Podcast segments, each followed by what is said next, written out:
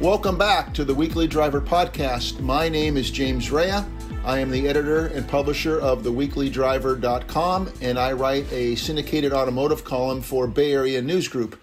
My colleague is Bruce Aldrich, and today we have as our guest Julie Blackley, who is a communications manager for iSeeCars.com. Welcome, Julie. How you doing, and where where have we found you today?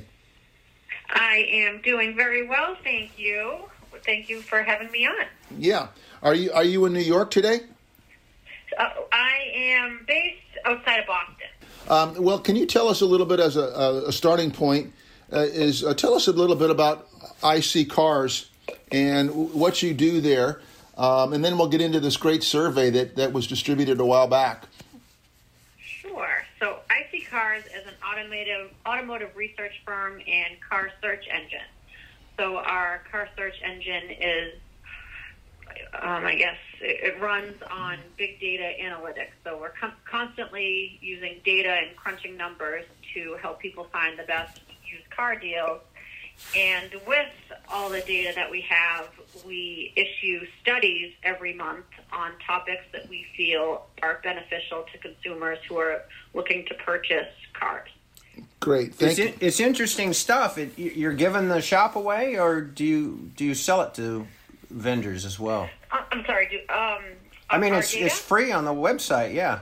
It is. Yep. So our uh, everything on our site is free. Our um, car search engine, and we also have um, some reports that you know car shoppers can use, um, apps they can use that are for free. That's great. I think that uh, the study that I, have looked at others in the past, but the one that that we're looking at today is on um, depreciation, and of course, the cars with the highest and lowest depreciation. Um, and of course, some of them are very logical, some of them are surprising. So, we're looking at the one that's um, at the top of the screen, for example. It's a good place to start. And um, can you take us through? Uh, I'm looking at the top 10 vehicles with the lowest depreciation uh, Jeep Wrangler, Jeep Wrangler, Toyota Tacoma, Toyota Tundra. So, could you take us through and and uh, educate us on what you found about the depreciation of these vehicles and um, what what it means to the buyer, of course? Sure. So, as some further context, um, we do, like I said, we do studies monthly. So, we've looked at depreciation on cars for a few time frames. We've done done it after one year. We've done it after three years, and this study looked at depreciation after five years, and we thought that that was significant because the average person who purchases a new car tends to hold on to it um, around six years. So we wanted to, you know, give information on when people are turning these cars in, what they they can expect for resale value, and then on the flip side of that, um, for people who are looking at used cars, they can see which ones kind of present the best bargain. So after five years, you can find a car with a significantly lower price than what you would pay for when you purchase it new. So, so um, as you mentioned, the cars with the lowest depreciation. So the average car after five years depreciates 50.2%. So that's pretty significant that it loses half of its value just after five years. And among the cars with the lowest depreciation of the top 10 we had six pickup trucks so i can go i can go through those one by one if you'd like um, or uh, just well, I'll, I'll, just list them right off the top of the, the top 10 is okay. the, the Jeep Wrangler Unlimited, yep. Yep. the Jeep Wrangler, okay. the Toyota Tacoma, the Toyota yep. Tundra, Nissan Frontier, Toyota 4Runner, Chevrolet Silverado 1500, GMC Sierra 1500, Subaru Impreza, and the Ram uh, pickup truck 1500. So yeah, six six pickup trucks. So what what in general terms what does that mean? Durability? Yeah, so durability is a big thing. Um, people also tend to hold on to their pickup trucks for a long time. So when we talk about cars with the highest appreciation, a lot of those are cars that are often leased, which means that there is a supply of them in the used marketplace, but that is not the case of pickup trucks. So they're durable, they they're rugged, they maintain their value. People tend to hold on to them. And the same for SUVs, and a lot of these SUVs are truck-based SUVs, so they have the same you know, durability as trucks. And Jeeps specifically, that are the top two models, you don't get more rugged than Jeeps, which are, you know, off-road vehicles. So they, since they're durable, they maintain their value as well. And it's also important to note on this list that there's a vehicle that stands out, which is the Subaru Impreza, which is the ninth vehicle, and obviously that's not a truck or an SUV. It's a compact car, and um, it has four wheel drive, and it's probably the only compact car that offers standard all wheel drive. So it's unique in that in that sense, and it is a popular vehicle, which explains why it has a low depreciation. Popularity probably has a lot to do with it. Right. But how do you how do you determine uh, value? Do you look at what, what sales have been, or I mean, like Yep. Kelley Blue Book, or what do you where do you get your data? Yep. So um, our our car search engine, we we look at listings. So we have dealer partners that provide us with listings. So this data specifically is um, we look at the listing price for these cars I, and I, calculate the average. so you actually you can uh, I guess what we're looking at right now is just an overall for the the country, but you actually break it down by um, somehow into geographic locations too, because you know a Jeep in Colorado might be worth more than I don't know California or something. Exactly. Yep. So we, we do have a section of the study that looks at um, the rankings of the, the highest and lowest appreciating vehicles by state and also by geographic location. So for the uh, a used car buyer, that this is good information, and of course, uh, a potential new car buyer, it's it's excellent excellent information to know what their car is going to be worth. Yep. Exactly. One of the things I've been asked uh, as a car reviewer in recent years is I've uh, I get asked, you know, what what car should I buy, and uh, you know, impossible question to answer because you, there's so many factors involved. But one of the things I've told a number of people that they should look at um, Hyundai and Kia, and the first question that I always get followed up, the, the follow up question always is, well, what about you know, what about resale? What about depreciation? And so I always say, well, you know, they're vastly improved and so on and so forth. But I think your study and other studies would would give people a lot of information if they've let's say they've heard about Kia or Hyundai and they're still very hesitant uh, to consider those cars because they don't have uh, a longevity or any history with with resale. So that's another area where um, a car that isn't as popular, you, you could go to your site and say, well, yeah, we have all this information on a Kia, Son- uh, uh, Hyundai Sonata or a Kia Forte or whatever it might be. So, how about some of the newer brands? What have you learned about some of the newer brands? Yep. So this study specifically, we were looking at cars from the 2013 model year. Yes. And to your point, um, Hyundai and Kia, I mean, it's in recent years that they're, you know, topping the rankings, whereas in 2013 that might not necessarily have been the case. But another interesting thing about Hyundai and Kia is that they have a tremendous warranty. So because of that warranty, people, I think it's like 10 years. Um, I don't know the specifics, but as a result of that warranty, people probably hold on to those cars for longer. So you don't see as many of those in in the used car marketplace. But I think as we continue to do these studies in a few years, I think that there will be an emergence of Kias and Hyundais on here. Yes. Another thing I noticed is um, in recent years, of course, they've been around for a while, is is the um, increased number of uh, alternative fuel vehicles, n- now including hydrogen vehicles, and of course we have um, the the Prius lineup has been around for a while, and now we have a whole variety of manufacturers. So, what um, what surprises you, if if there have been any surprises about the depreciation and and um, studies of those particular cars? Right. So um, when we look at the highest depreciating cars, the top two are the Nissan Leaf and the Chevy Volt. And again, these are cars from the 2013 mile, uh, model year when um, people weren't as confident about the technology.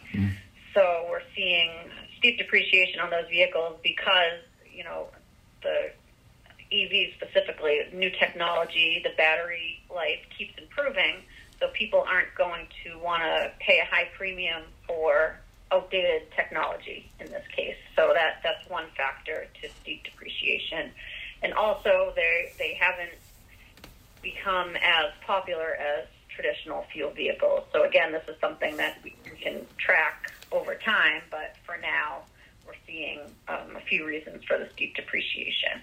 But um, a lot of manufacturers have committed to. Some even are having want to have a completely green lineup in a few years. So I, we're going to see even more models in a few years, and think that the depreciation will eventually, you know, level out and not be as steep. I see. As you mentioned, those two electric cars. Um, mm-hmm. I'm wondering. I don't see Tesla at least on this first page. Right. Can you search cars and find Tesla? And how did Tesla? Is it similar to the Leaf, or is it better? Do you know? So we, we actually did. We have um, a an electric vehicle specific section, and you know Tesla they they report their sales differently. So um, we had to do some digging to get the Tesla models, but we found that Tesla depreciates, you know, better than um, than the Leaf and the Volt. So the average five-year depreciation of a Model S is 57.3 percent, which is still higher than average, but it is better than. It's not going to land on the highest depreciation, sure. highest depreciating list if, if you if you are working for Edmunds or Kelley Blue Book or one of the other big automotive sites and they they review a car, a car and they give it a sterling review or they don't particularly like a car, um, I imagine those companies have their own relationships with manufacturers and, and maybe they hear from them, maybe they don't. In in your case, in, in iSeeCars, if mm-hmm. do you get feedback from the manufacturers and uh, do they ever uh, question what you guys have come up with, or are stats stats?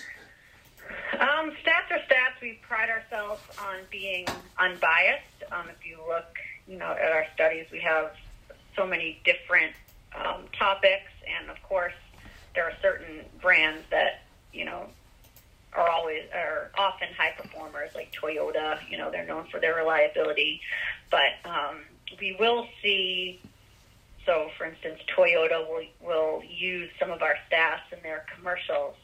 Um, but we've never, I mean, since to my knowledge, we've never um, been, our data's never been challenged. I think um, general consumers have given us feedback because people are very protective of their vehicles. So, you know, yeah. um, our, our study doesn't align with how they feel. They let us know, but for the most part, um, we get overwhelmingly strong feedback, and we're very we're clear about our methodology. And in the case of this study, we researched over 3.6 million new cars, uh, and new and used cars. So we have significant data to back our claims up. So in that regard, it's we're not you know challenged that much.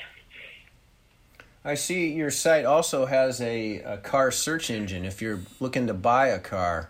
Mm-hmm. Um, that's interesting as well. So you can actually link and it'll spit out, you know, kind of like a an Edmunds type uh, right. cars that, that, are for sale. Yes.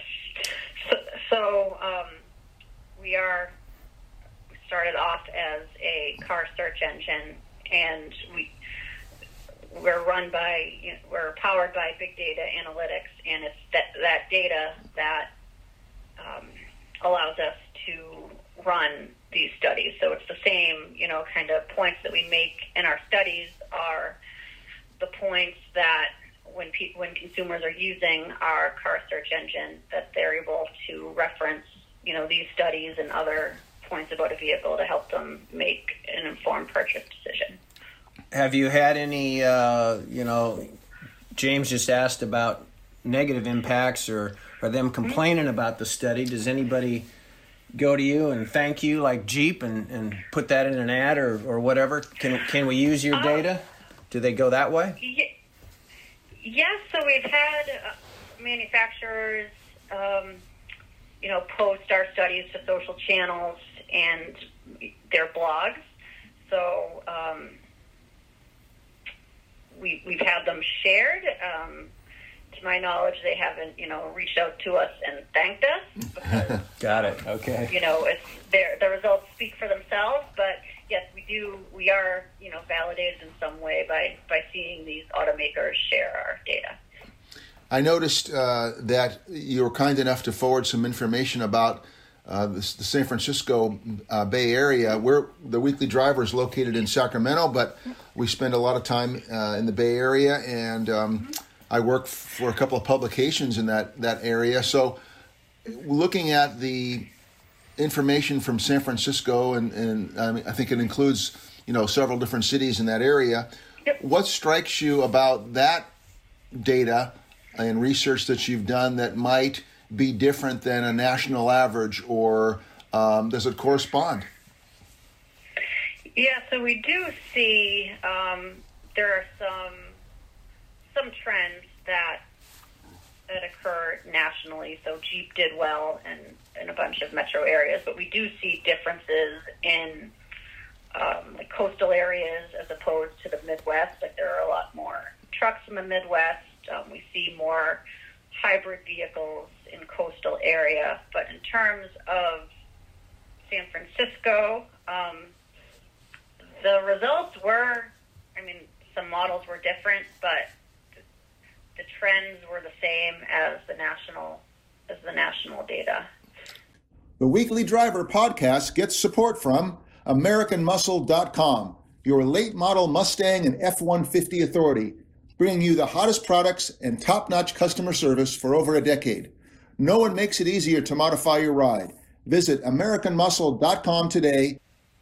Yeah, we're looking. I'm looking at the chart now, and uh, the uh, Fiat, little Fiat 500, 76 percent depreciation over Right. five years. That does not bode well for. Well, that's for the, the, Right. that's the E model. That's, that's the the E model. Yeah, that's the E model. the Yes. Th- thanks, yeah. Bruce, for that. And then and there are some others. The Nissan Leaf, which is what we talked about previously, and the Chevy Volt and Mercedes Benz E Class and the BMWs. Um, those Yeah. those are all of that. All the, the highest depreciation cars over five years are well above. Uh, the, the the best of the worst is at sixty four point three percent. That's that's an extraordinary number. Um, it doesn't give those cars a very good um, grades at all. Um, and then some of the lower lower ones tie into the, the national average um, in the San Francisco Bay Area and also in the Sacramento area where we're located where we are located with the pickup trucks and, and SUVs. So in that respect, um, San Francisco and, and Sacramento align with some national averages. Right. Well, yes, they, Right. they it's got to be a Toyota or a Honda, apparently in the Bay Area. Yeah, that's right. That's right. Uh, um, so, what what else would you say that we should be aware of with with these statistics? Um, do you find that in the Midwest that um, the numbers are completely dominated by cars that you might be expected that would be purchased by um, you know farmers and, and people doing more agriculture?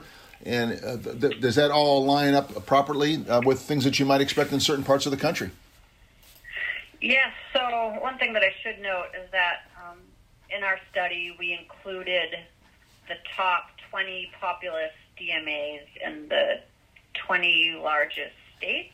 So Yes. in some like very rural areas, we didn't have enough of a sample size. Yes. So I think um, in the the areas where we'd expect, you know, to see um, vehicles that lend themselves to rural living, we didn't have enough data there. But um, by the data that we do have, we are seeing like a lot of a lot of SUVs across the country, um, and when we drilled down in the data, there were like a lot sedans were more prevalent in like coastal and urban areas as Yes. opposed to rural areas, which one could expect.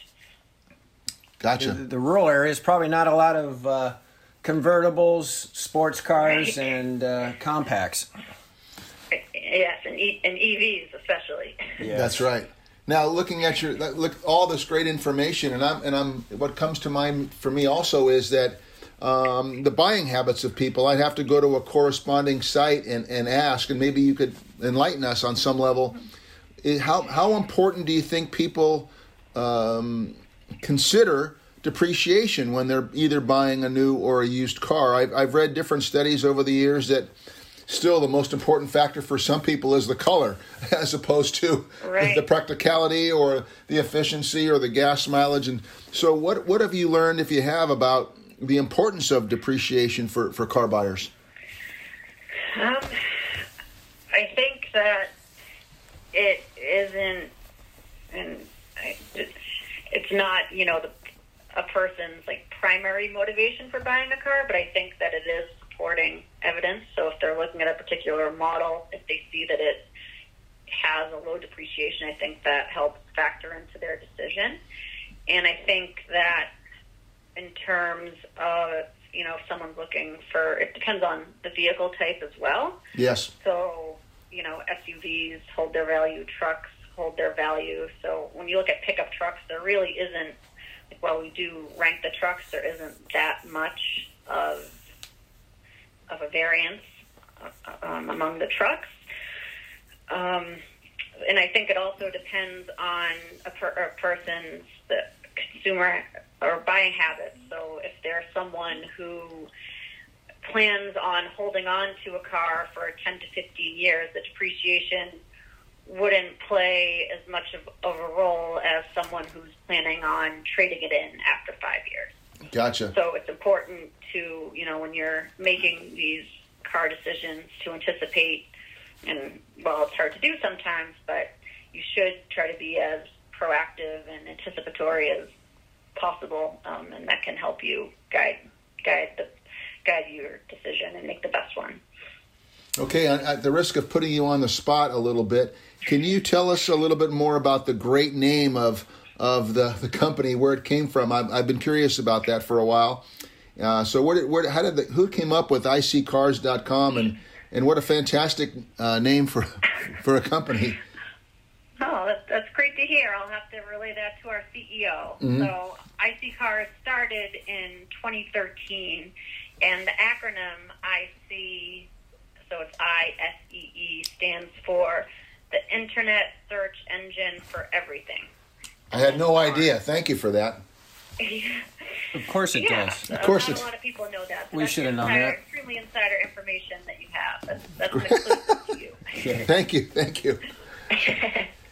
and uh, and the second part of this, putting you on the spot is, can you reveal uh, what the next survey might be, and what should we be looking for from from iSeeCars uh, down the road a little bit? To use that analogy, what what's on the horizon for your uh, for your vast uh, search engine and all the numbers of stats that you guys come up with. I love it.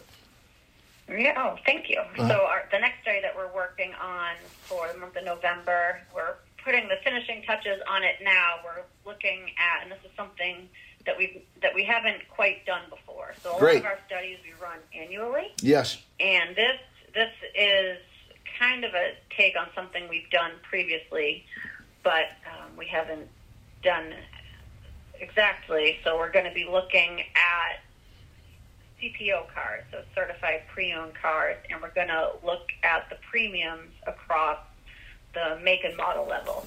So for consumers who are looking at used cars, um, I think the average consumer probably doesn't have much of an idea of how much extra they would pay for for a CPO. So we're letting them know that they can get one for as little as, you know, in some cases it can be $150 extra. So I know that that public opinion is mixed on CPOs, so we're not, you know, going to take a firm stance on that, but we are going to let consumers know that they can get added peace of mind for um, and for a little a little extra cost and what that cost is. What makes a car certified, and how do, how is that determined? Do you know? Yep. So every so CPO cars they have extended warranties that are backed by manufacturers. So each okay. manufacturer has different criteria, but the general gist is that they so CPO cars undergo a, a rigorous inspection. So um, they're they're examined by um, a certified mechanic, and they all have to have low mileage and they have to be a recent model year. And again, each manufacturer has different standards for that, but on average, they're under 70,000 miles and they're typically five years old or newer. I see. So these are cars that are backed by their specific manufacturer that you can purchase for, um, you know, a, a, um, for more than you know what a typical used car, and you get the added protection of an extended warranty with it. Great. I see. Julie, I think that that would be a great uh, place to um, to thank you for your time, and, and you have vast knowledge. And I, I, actually I just can't wait to dig in further into the site. I, we've been kind of scrolling through it um, as we're speaking to you, but there's some stuff I didn't see late last night when I was looking for the first time. So I mm-hmm. I can't wait to dig in and look at some of the other surveys. So um, that's great to hear. Yeah, so, and even anything you come across, if you have, you know, if there's any questions you have or any additional information, I'd be happy to send it to you. Great. We want to thank uh, Julie Blackley of the communications manager for iSeeCars.com. Uh, for her time today and, and all about the depreciation of cars. It's an important thing, of course, when you're considering buying a, a car. And we, I, I kind of consider that it's a it's a very important um, component into buying a car, and, and, some people don't. But it's a va- the the website is a vast um, area for all kinds of depreciation surveys, and as you mentioned, a new one coming up uh, on a certified uh, previously owned vehicles. So thank you again, Julie, and we really appreciate uh, your being a guest on the Weekly Driver podcast. Thank you so much for having me. It was a pleasure. Okay, take thank, care now. Thank you. Bye bye. The Weekly Driver podcast receives support from AmericanTrucks.com your late model Silverado, Sierra, Ram, and F 150 online aftermarket retailer, bringing you all of the hottest parts from accessories to lift kits, from wheels to tires and winches. AmericanTrucks.com has the knowledge and know how to make your wildest dreams come to reality.